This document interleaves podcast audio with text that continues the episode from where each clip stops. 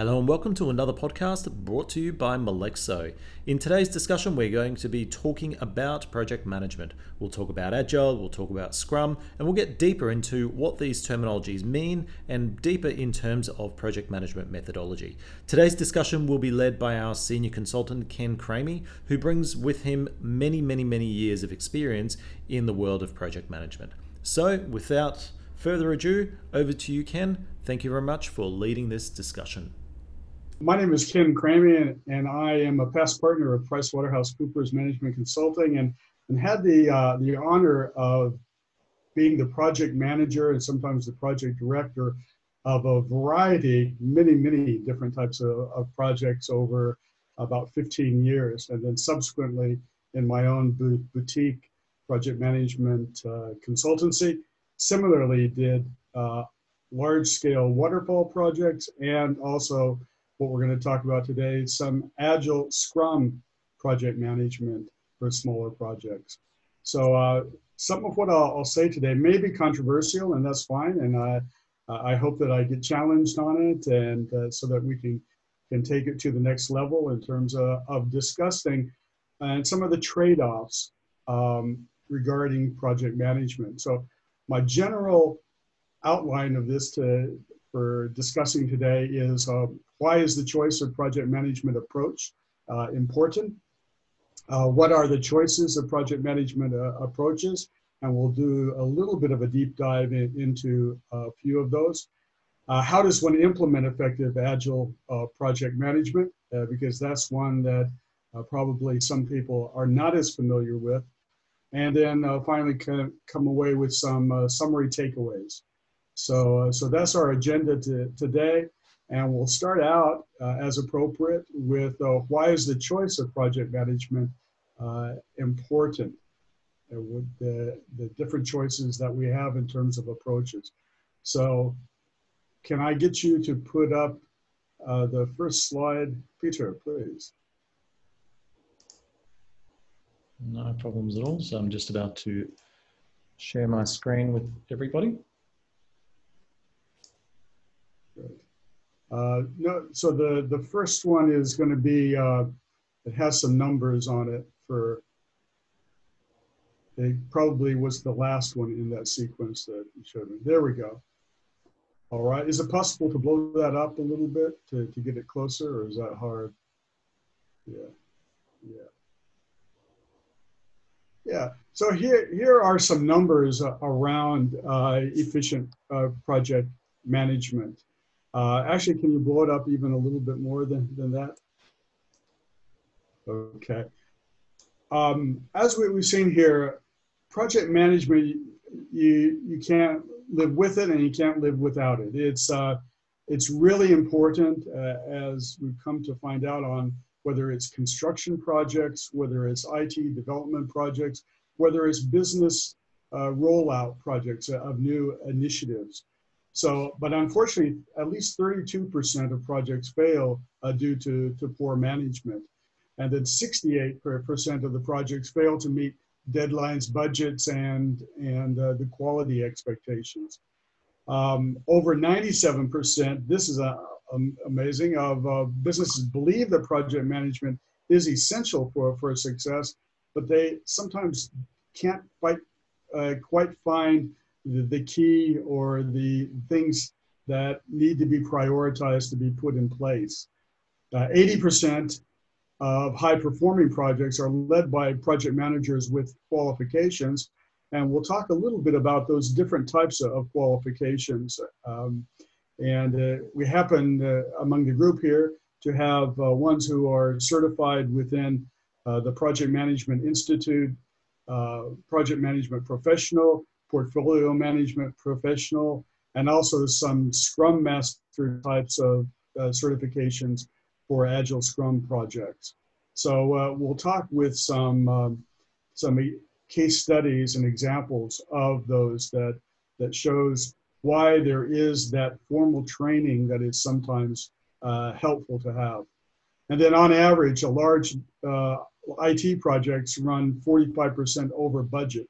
Uh, and sometimes if, if you've been around Queensland and Queensland Health, you, you see that it's uh, exponentially larger than that. But can, so, I, can I jump in and just ask please. a question here? Um, what, what, I, uh, what I found is that often people tend to think, and this is just a, sort of the standard business owner who hasn't got project management experience, they haven't gone to uni to study this or done any courses, they often think that project management only applies if you're constructing something. So whether it be constructing a building, for example, or constructing a piece of software or website. Um, so can we apply project management to things other than when we're building things, or is, is it just to, to that? No, definitely. There's a lot of business initiatives, business projects, uh, whether it is the, the redesign of, of certain um, of certain uh, marketing campaigns and of, of different uh, K P I accountabilities, et cetera. Anything that has a lot of complex moving parts that involves people, systems, roles and responsibilities, et cetera, that, those are the ones that in which a type of formality like project management is, is really helpful. Uh, because it makes sense and gives a framework for understanding all of those moving parts and be able to anticipate some of the issues and the conflicts that, that come up. So yes, it can uh, apply, and it does apply uh, to actual physical assets, but also to, to uh, things like business initiatives. Mm-hmm. Yeah. Okay. Okay. So basically, in essence, if it, if I can think of it this way, project management is a way of taking potentially a set of tasks with maybe subtasks and uh, putting a framework around it so that we are in a better situation or better position to achieve the goal that we want to achieve with yes, those tasks. That, that, that's right. And some smaller clients that I've had here on, on the Gold Coast, for example, Um, had some projects, for example, at, at a telco company in which they were rolling out uh, a new uh, telco package to, to their consumers. And unfortunately, what they did, they didn't really have visibility as to where they were in terms of that rollout. And they had the, the teams not working together, but in fact, the salespeople not knowing what the marketing people were, were doing. Uh, the people that were keeping track of, of the, the customers and the data uh, associated with those, those key customers, uh, they weren't uh, collaborating effectively. And so by putting a project management framework around that, that gave some more certainty and be able to bring some predictability associated with what are the tasks to be done, and even anticipating some of the risks that, uh, that could arise and nipping those in the, the bud be, uh, because sometimes projects do not go perfectly ever. And probably Farah can, can a, attest to that. Uh, but the key is being able to get the team aligned and get the project back on, on track in, in terms of, uh, of its progress and accomplishing business objectives. Mm. And Ken, it's a very good point that you bring up. The, the visibility, the alignment is very important. A lot of times, if your key players are not working together, people walk away from a meeting, from a discussion with a whole different set of assumptions, and that can cause so many problems. Their understandings of the project and where they are and the deliverables and how to go about it can be so vastly different, and you don't realize that until much later down the line, which can completely derail your project. So I think alignment is very important, which is your project management. Yes. And just to, to finish off on why is it important, some of those complex moving parts uh, have been formalized in terms of the uh, Project Management Institute's P M P framework, the Project Management uh, Professional. There, there's about twelve different dimensions uh, of project management, and that in, includes Uh, stakeholder management, communication management, uh, schedule management, resource management, risk management, quality management, uh, the integration of all of those, et cetera. So those are the, all of the complex parts, which even if you have a small project, you, you, you may say, well, isn't that overkill for, for my project. And yes, you don't have to bring the uh, a formalism or over-engineer it in terms of addressing those things or documenting those things, but it's being aware of those things so that you can have an, an integrated and proactive plan that when it starts to, to go um, or have challenges or difficulties, that you can get it back on track. So some of the choices of project management approaches then is, is to use, as in big construction projects, uh, more of a, a traditional waterfall uh, uh, approach. Um, and then the other one that we'll talk about is, is an agile or Scrum approach. And we've all heard the, the word agile here recently. And so we're going to do a little bit of a deep dive there. So Peter, can I ask you to, to bring up the uh, waterfall and agile methods? Um, yeah, the, uh, that's, that's good. Maybe the one that has more of the flow, uh, the waterfall. Yeah, here we go. If we can uh, zoom in, zoom in on that, that that's I'll great. Just uh, add in here for anybody that's uh, listening to this on the podcast. Uh, as usual, we'll add the links or the images into the actual podcast notes themselves. Anybody watching this video on one of our channels, uh, we'll also endeavor to put it into the channel. If we can't, you'll certainly find it on the Malexo website uh, or the Ken Cramey business doctor dot com website as well. Great. Thank you. And we won't uh, have to read every part of this, but I want to get, give you the flavor of the differences between waterfall and agile. So waterfall is, is really staged-wise, uh, understand what, what we're dealing with, define the requirements, whether it, it's uh, a blueprint of a building to be, to be done, or whether it's the implementation of a, uh, of a web portal, for example. Uh, the next stage is building it, uh, and that is, is based upon those requirements or that definition that, that you were provided in the, in the, uh, the first stage. So some people would say it's sometimes throwing it over the, the wall from the people who do the, the definition of the requirements to, to the building. But in, in good waterfall projects, there is a good Uh, agreement in terms of what is necessary to, to build and being able to uh, stay on top of any changes and in the uh, definition of those requirements. So the second stage is really building.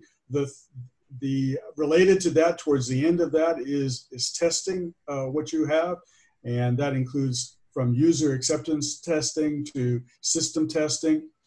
And then the releasing of, of that, uh, of that, whether it's a, a software product or a building that is, is commissioned uh, to be able to then accept people into it. Uh, so that is the key element of waterfall, staging it, having really precise uh, requirements, definitions, building designs that then sometimes hand it off to, in certain cases, other people that don't have the, the same skill sets as the people in, in the previous stage. Uh, this is contrasted to agile, where it takes that type of, of process, but really compresses it and, and squeezes it down into just the high value components that are dealt with, that are defined, built, and released. Then uh, another cycle of define, build, release, and then another cycle. And usually these are done within uh, an agreed period of time, and it can be two weeks, it can be a month, uh, but it, it is shorter periods of time that really focus upon giving part of that product that people can actually use. Mm-hmm. So those are the two contrasts be between waterfall and agile.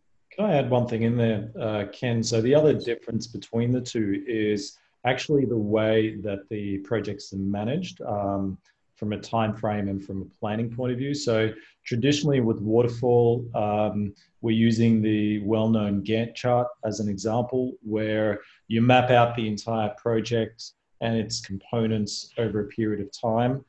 Um, and it's quite rigid in, in that sense. quite frequently used in construction, whereas within Agile, uh, it's certainly a lot more fluid, and we're using, and, and you'll see it, I'm sure uh, Ken will talk about it, things like Kanban boards and other mechanisms that don't sort of lock the project into these specific tasks and times that are too structured and too, uh, I guess, too rigid without that fluidity. Yes, that's a very good point. And you don't need to throw away those, those Gantt charts or those critical path types of, of schedules, because those still can have a play on the macro issues uh, associated uh, with a, a project. But what Agile does is really emphasizes more of the development and release of working software as opposed to a, an emphasis on documentation. Mm. Uh, another thing that's associated with this on the chart, and it's probably a little bit hard for some people to do, is, is it, it shows that the, the risk uh, profile of waterfall and Agile is different too. And in, in summary, um, the closer you get towards the end, if there have been any changes, business changes within a waterfall project, it really is difficult to to change and change that code, change all of the, the practices and, and the, the impacts associated with that. Whereas within Agile, one is able to nip in the bud some of those risks, identify those, and then take those learnings to the next Uh, small iteration that, that is being done. So there's a diff that probably again deserves a, its own a discussion, but the risk profiles for projects with waterfall and Agile are very different. We just had a project go live, uh, when was it, Farah? Maybe a week ago, about a week ago now, uh, where what we ended up doing was reducing the risk by looking at the Agile way of doing it, and we actually did a release of the technology in two stages. So half the technology was made live, the other half the technology was still operating in the background but not in a live environment. And we were looking at the uh, challenges as they were coming up, we were addressing them, and once we were happy with the half that was live, that's when we then went live with the other component of the work. And what was amazing with this is that the client, I mean, there's still a, a few little things that we're working out, but overall the clients like can't believe that things have gone so smoothly and can't believe we haven't had any real major issues when we went live with the project. And that's because yes, it's Agile mechanism. Yes. Sorry, it, it really reconfirmed that, uh, that the way we were doing it, we, we had a more solid product, a more tried and tested and true product to go live with. So everybody, um, you know, especially the client, had a comfort feel about what we were putting out there, knowing that the system wasn't going to crash. Um, so Ken, I had a couple of questions for you specific to this slide. In the context of a technology project or software development project, I see in the Agile methodology, we have releases that happen periodically with smaller sets of requirements. Um, Whereas I do see that the value happens, let's say, after a certain number of releases potentially. Um, how does that work in the real world from, from a development standpoint? Because what I have seen is a lot of times the customer is ready to have value, develop, you know, ready, value delivered up front, and that may not always be the case.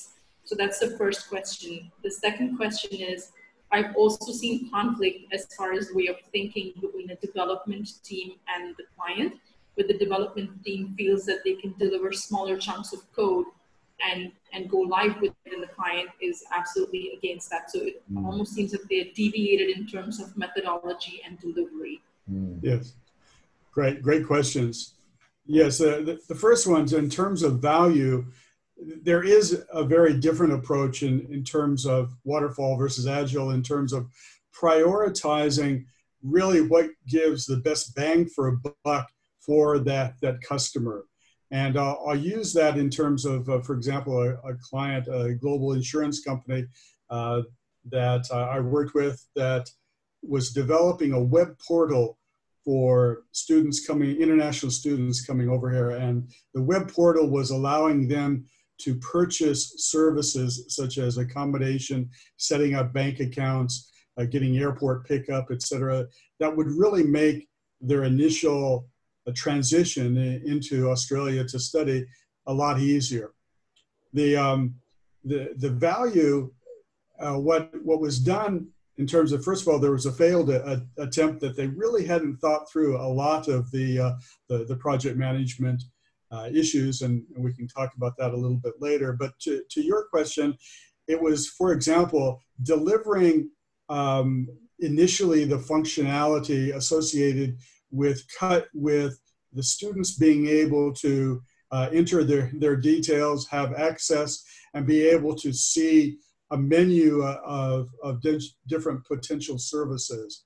Now, what wasn't delivered um, was a lot of the reporting uh, around that, or the, the management types uh, of reports in which, in which they were able to, to be shown uh, how many students uh, were accessing and, and what was the time frame that they spent looking on the website, et cetera. So it really parceled out the core functionality and prioritized that and delivered that in some showcases of release. Uh, it didn't have the, the reports or the nice to have compliant types of, of uh, checklists until later releases. So um, it's, it's really important to, within Agile, to be able to do what is the, the uh, best bang for buck uh, up front, what are the, what's the functionality that is really going to, to be foundational initially, and what will be able to, to really please the, the customer in terms of their journey in using the, that system.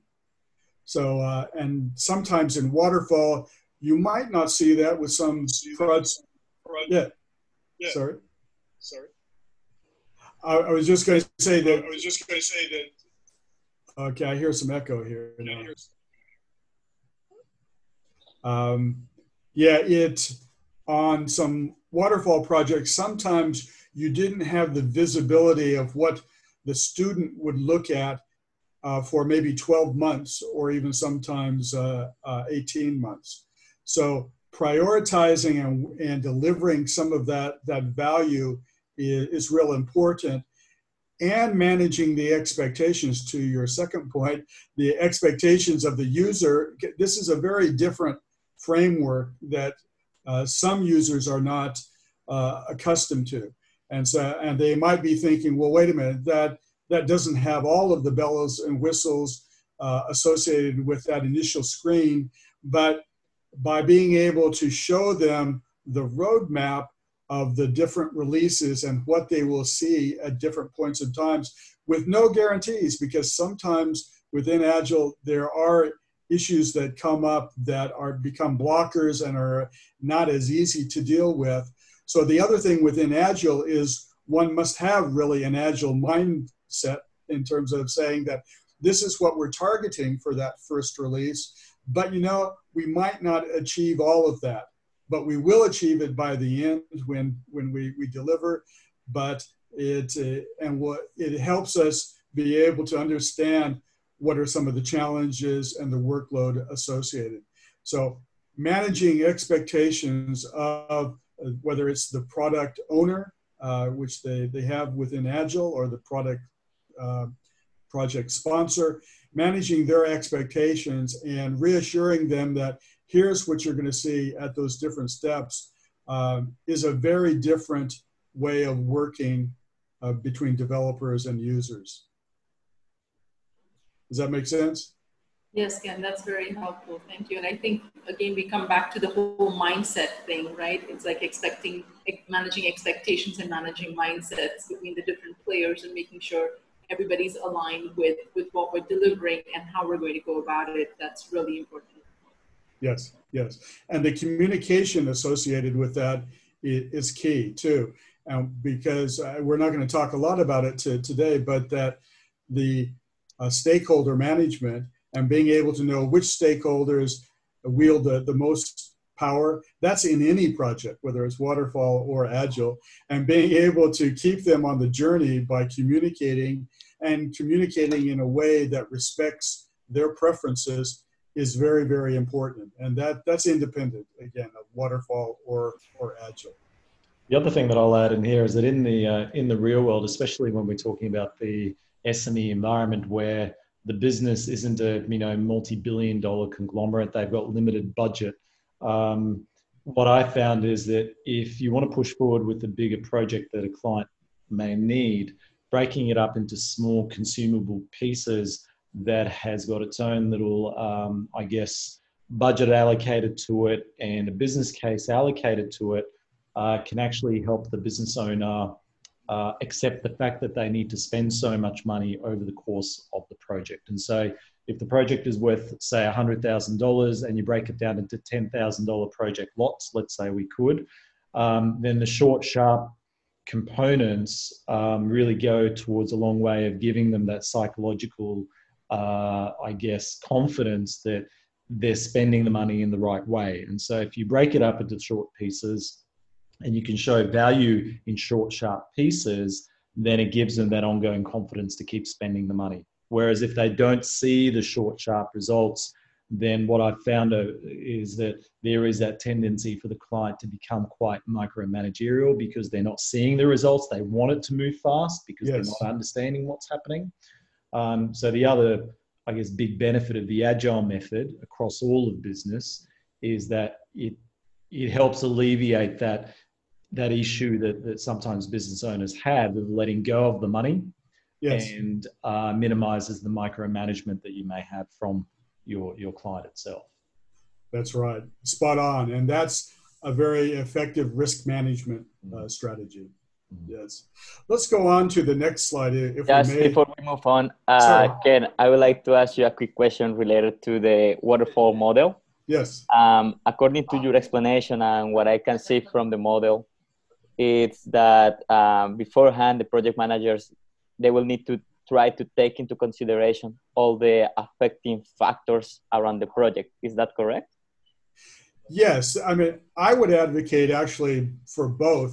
That there is what's created is a project charter that really has the, the big picture as to who the stakeholders are, what are the major risks, what's the, the schedule, what's the, the budget associated with it.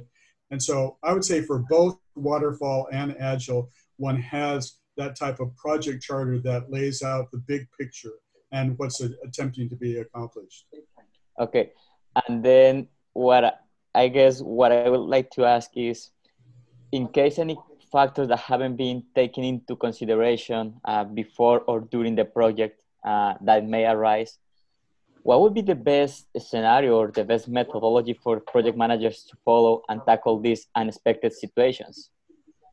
Yes, well, first of all, it is doing some risk management in terms of, uh, and nobody has a, a complete crystal ball, but it's really being able to identify Uh, on the people issues, on the technology, on uh, a variety of different dimensions.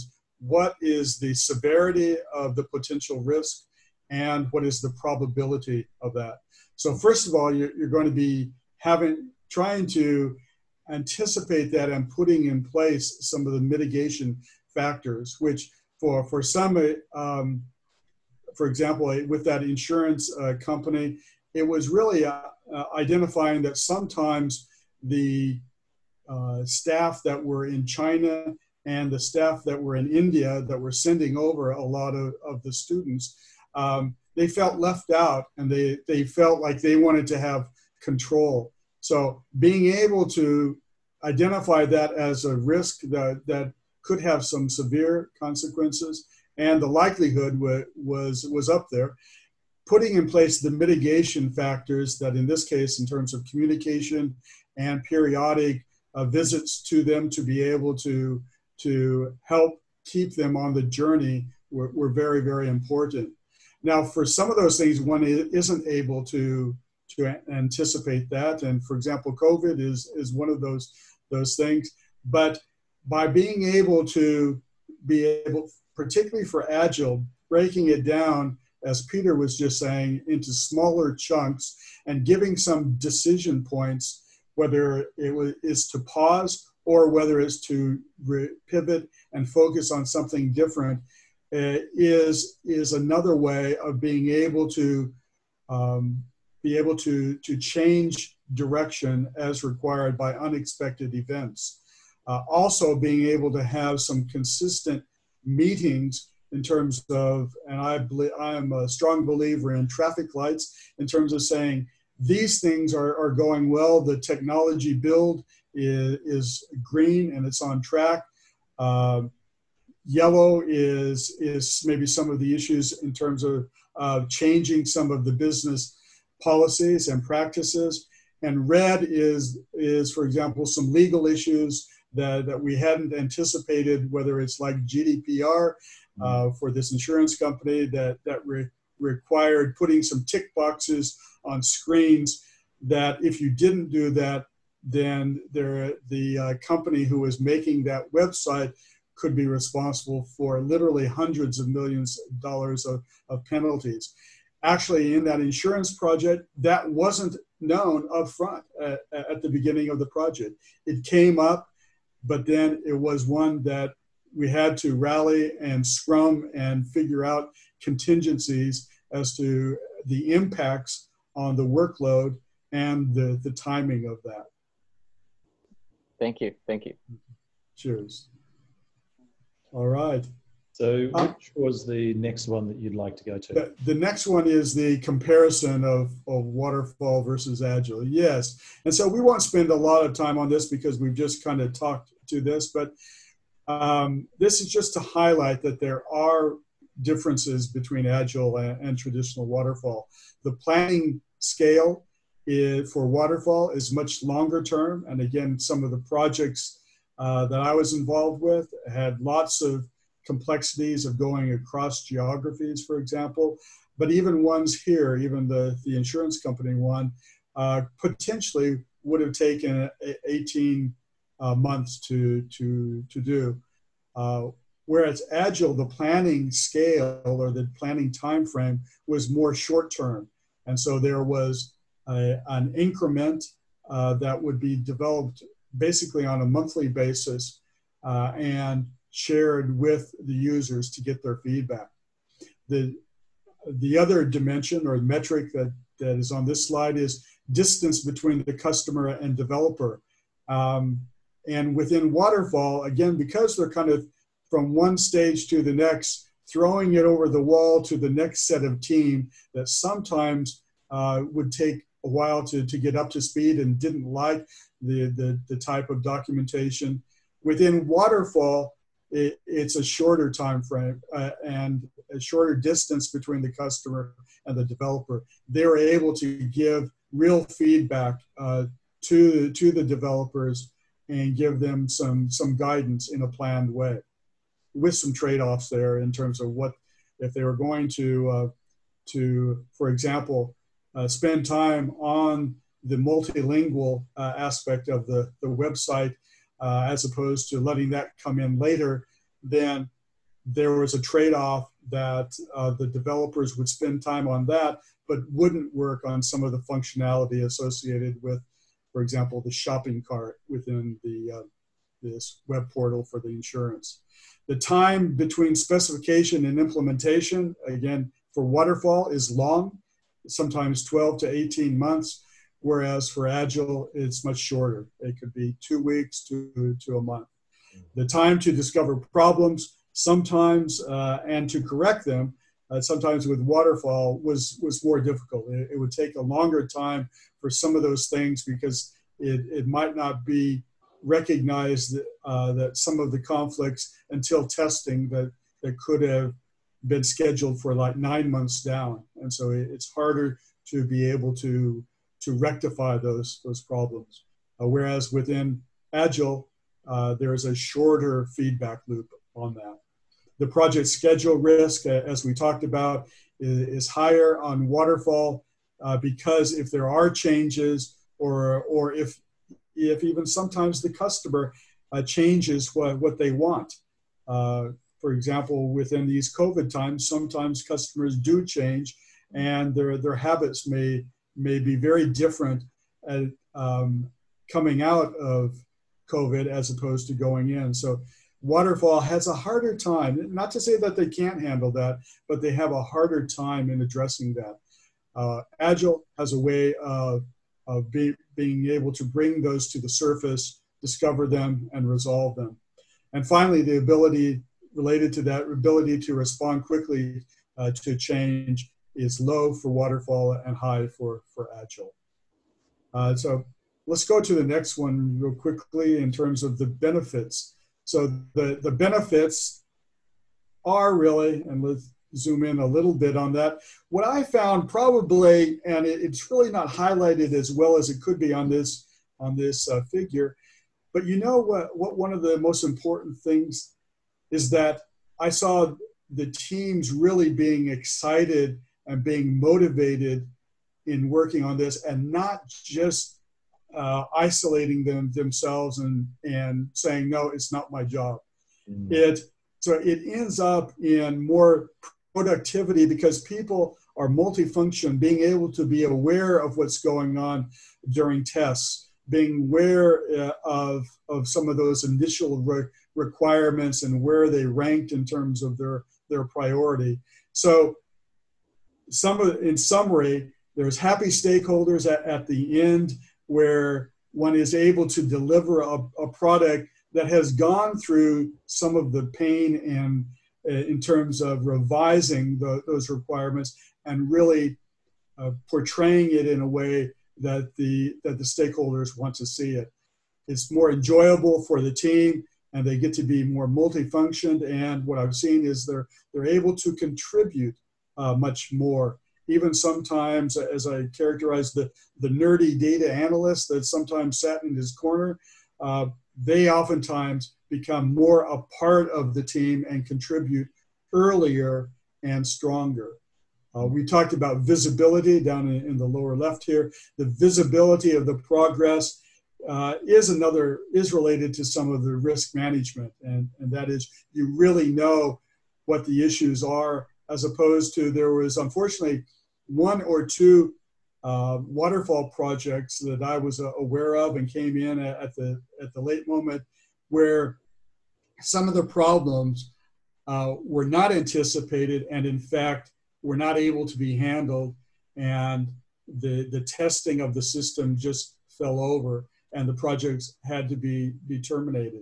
So within Agile projects, it brings much more visibility to catch those issues earlier and to address it in a way that, that the customers um, uh, really like it.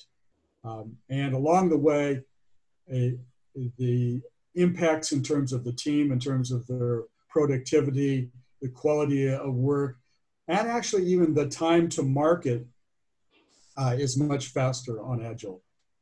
Okay, and again, this is, uh, this is Ken Cramey speaking from uh, having two certifications that were challenging to, to get um, and on traditional waterfall, uh, but I've seen the, the trade-offs, and when the projects are appropriate, um, particularly if, if there's a customer-centric project or marketing and sales, et cetera, those really lend themselves to an Agile approach. All right. One of the next steps is really how does one uh, implement this effective Agile uh, management?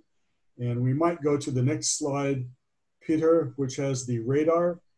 So in terms of different organizations, there's a lot of organizations, and this is hard to, to see, but I want you to come away with, with the, the concepts of this, that some organizations have dallied with, with becoming Agile.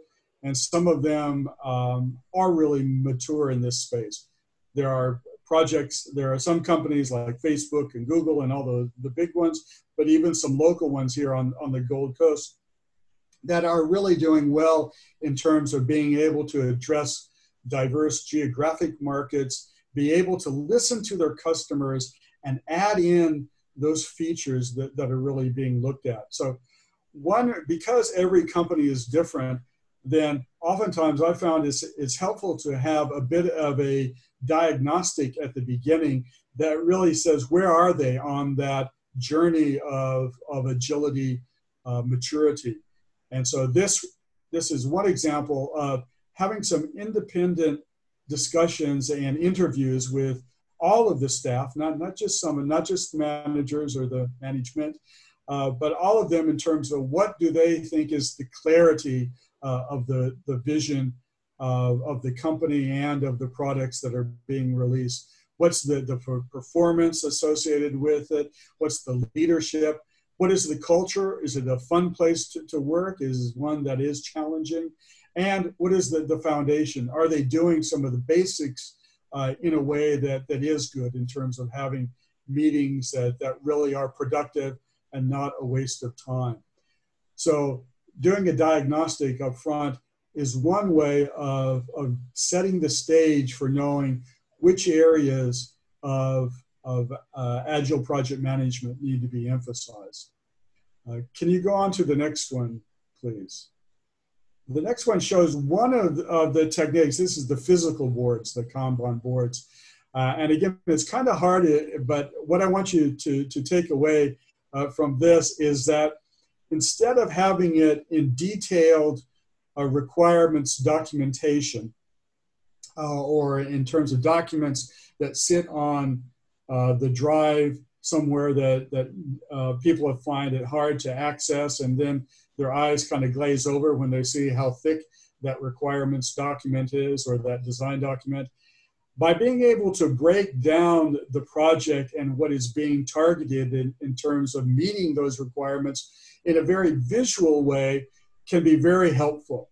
Uh, so this is a board in which it ha each of those cards is broken down in terms of some uh, what they call user stories or requirements that need to be implemented and are moved from left to right across as different team members be able to take on those, those tasks. So a Kanban board, whether it's a physical one like this or an electronic one, we might go to the next slide, um, is a very effective way of, of making it, and I, this gets really hard, this is an electronic one in terms of some ones that are used by users and requirements people to talk with developers about different features that are, in this case, being done in terms of, of implementing Uh, software systems for users uh, at a travel company. So in summary, what I want you to, to take away is that there are ways, instead of using very heavy uh, documentation of, of requirements that oftentimes people really, I found, don't like to, to read, by making it very visual and being able to prioritize it and break it down, can be very helpful to have the team be aware of dealing with complex projects and what their, their responsibilities and tasks are. Does that make sense? Definitely does. We, um, at the moment, we use uh, quite a, an old school way of doing it, which is Excel spreadsheeting. Yep. Um, you know, but it, but it does work really well. And uh, I think having these sort of stories and then aligning the different features and things like that against, uh, you know, the, the overall epic, if we can put it that way, just breaks it down and it, it's more palatable for everybody on the team. Yes. And it does keep the project moving forward. Yes, yes. And it is very different than sometimes within waterfall projects where the receiving party in the next stage, let's say it's the design stage, that they say, wait a minute, those, those requirements or that analysis is, is incomplete and I really don't like it. Uh, and then there's communication that has to occur going toing and froing.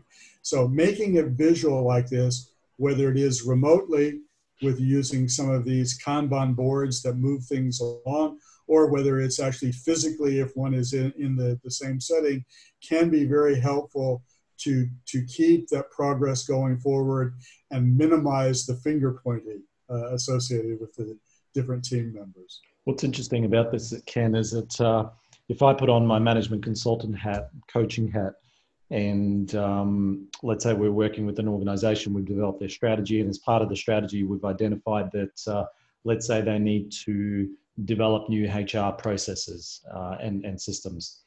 Then what we actually do is a similar sort of a thing where you break that out as the epic, and then you, you project plan the different components on how we're going to achieve that particular epic, if we can call it like that.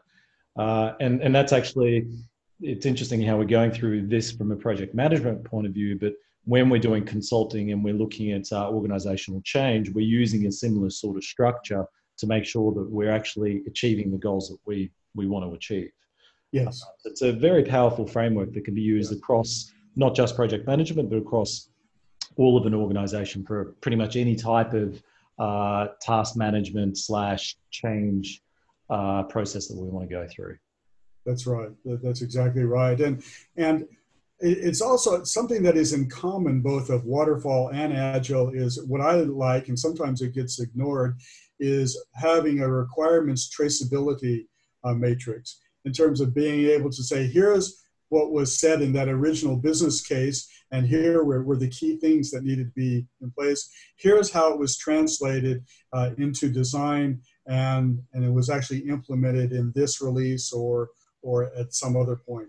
Uh, and here's where it has been tested. So that requirements matrix, traceability matrix, can be important to make sure that it is meeting the original uh, expectations, but there is an audit trail of if things have changed, then there is, a, and there has been a reprioritization of that, then it's very clearly known to everyone, and users don't feel left out or feel like, okay, there is that history of understanding why uh, this component is left out at this uh, point in time. So the, some of the summary key takeaways that I'd like you to take away from today's Uh, session is, first of all, project management is important because there's lots of moving parts. Uh, the choice of project management uh, approaches is, is very important, whether it's waterfall in, in terms of uh, development of uh, large construction projects, or whether it is, is trialing uh, the agile scrum types of, of project approaches that gives faster feedback.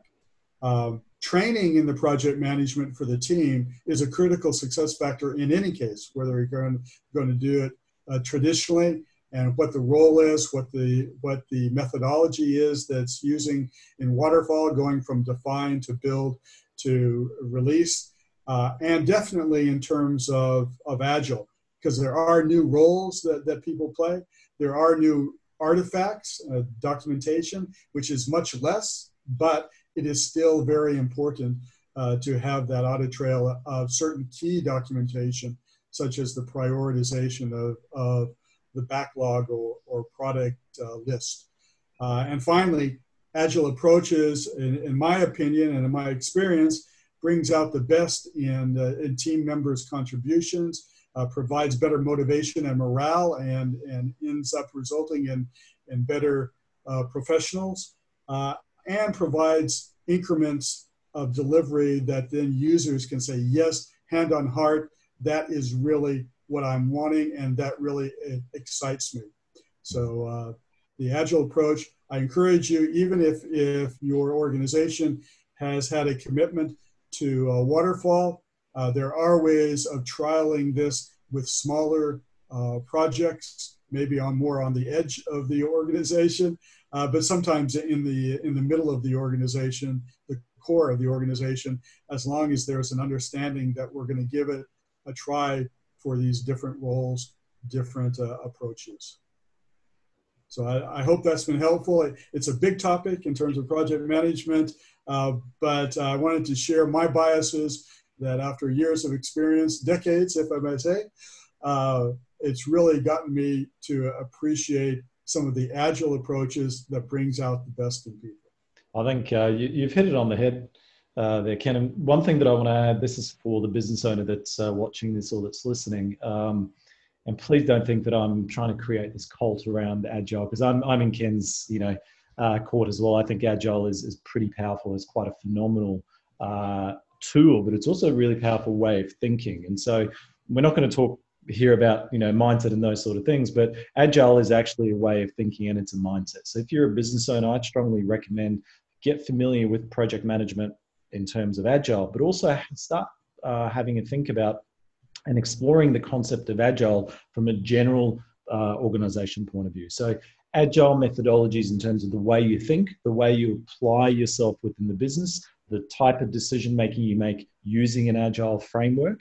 Um, because when you've got an Agile framework within the business, when we have things like COVID happen, you're quickly able to adapt, regroup, regather, and go in a different direction. Whereas if you're blocked off and you, if your thinking is uh, non-Agile and not, not speedy enough, if I can put it that way, that's when organizations land in hot water when you've got things like uh, COVID come. So maybe that's something that we should talk about at some stage, uh, Ken, in terms of yes. Agile being a mindset and a way of living within the business itself. Um, but it goes beyond project management, and it's a, it's a powerful way of thinking as a business owner. Well said, Peter. So, if I may, Peter, add a couple more agenda items for the next project management discussion we have. Um, I'd really like to hear about Ken's experience with Agile and remote teams, especially now, as you said, with COVID, mm-hmm.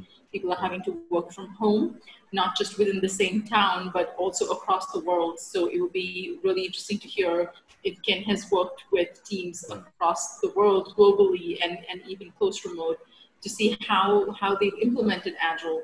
And um, the other thing that, that I have read about, you know, as I've been doing um, like a deeper dive into Agile is a transition from waterfall to Agile, and mm-hmm. what does that look like? And also, I um, it was interesting because I read something about blend projects where people have implemented pieces of both approaches, both methodologies. So I'm curious to know, how does that work in the real world? You know, mm-hmm. is that successful? Yeah. You know, where would you use it and how would you use it? So I'm, I'd be, uh, you know, curious to know how, how it works in reality.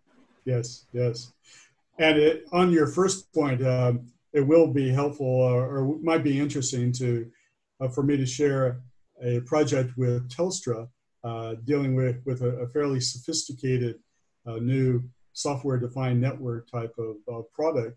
And uh, the teams were in the Ukraine, in, uh, in Russia itself, and there was a little bit of antagonism uh, between those two, uh, in India, uh, in Silicon Valley, and in Melbourne. And uh, dealing with uh, remote teams there, uh, re in summary, really required a lot of understanding of, of what respective roles were, uh, encouraging people to really participate in, in those phone calls and the, the daily scrums in, in terms of, and keeping them just to, uh, in certain cases, fifteen minutes uh, as opposed to letting them go on for an hour and a half, uh, and being able to use effectively some of the automated tools or the uh, collaboration tools, which uh, in, in certain cases was like uh, uh, Microsoft Azure DevOps. So, uh, so there is a way of dealing with those teams, dealing with very talented folks in the U in the Ukraine and Russia and India and uh, Silicon Valley and Melbourne. Um, but it does take a, a, a bit of organization early on to make sure that one uh, is aligned in expectations of how productive those daily phone calls are, and in the review of of progress, in, in their case, was every two weeks. And something I'd like to put on the cards, if that's possible, it's a, kind of like a selfish thing, but I'm on sort of a runaway project right now that was meant to be Agile from the developer's point of view. Um, it's, it's certainly waterfall from the client's point of view. And uh, to be honest, there's just no, there's been no project management at all. So no matter what methodology yes. the different teams thought they were implementing, um, the, the project is in such a state right now that we're having to go back to analysis while we should be getting ready for release and testing. So yes. um, it would be good to dissect projects like those for, yes. you know, for the business owners, because these are real world situations that we do get involved in and have to sort of take control, take some steps back just to be able to move the project forward. So I think that would be helpful. Yes, yes. At times I've had to do some uh, project autopsies, uh, which it sounds like you're not there yet, which is good. I'm uh, hoping not. but but there, there are different, uh, there are those interviews with, with people to understand what are some of the root causes uh, uh, uh, with the, the difficulties in the progress? And sometimes those radars can be, be interesting, as long as people know that what they're saying is really anonymous, uh, and be able to find out what are the strengths that, that have been occurring and what are the areas that are really off track. So by using the, those radars and, and anonymous uh, interviews, as long as they really are anonymous, Uh, can be very helpful to, to then restructuring uh, the, the projects. Uh, so it, it's never too late and, until they, they finally kill the project, and then there's the next iteration uh, of the project that is uh, possible. Yeah, this project's definitely not going to be, be dying as such. We, we just have to find a way to get to the finish line. But, you know, these are real world situations. Um, this is a smaller scale project, so it's not one of those multi-billion dollar companies.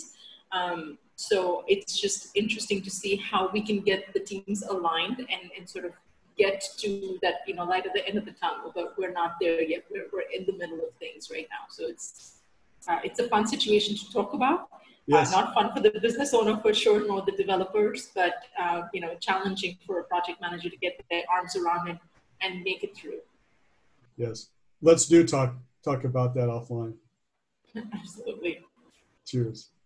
Fantastic. So Ken, thank you very much for that presentation, really taking us through uh, project management methodology. I think, I know I've got a lot more questions, and I think the team does as well, and they'll be really good for, for future videos. I'd like to say for anybody that's watching these videos, listening to this on our podcast channel, if you do have any questions around anything that Ken discussed, please reach out to us. Ken's contact details will be in the description section. And also, if you're looking for a team that can really help you from a project management point of view, we can certainly help you. We're a group of collaborative professionals who work together on various client engagements, ranging from strategy development through to project management, full transformational changes, et cetera. So if you need assistance with your organization, within your business, reach out to any one of us. We're always here to help you.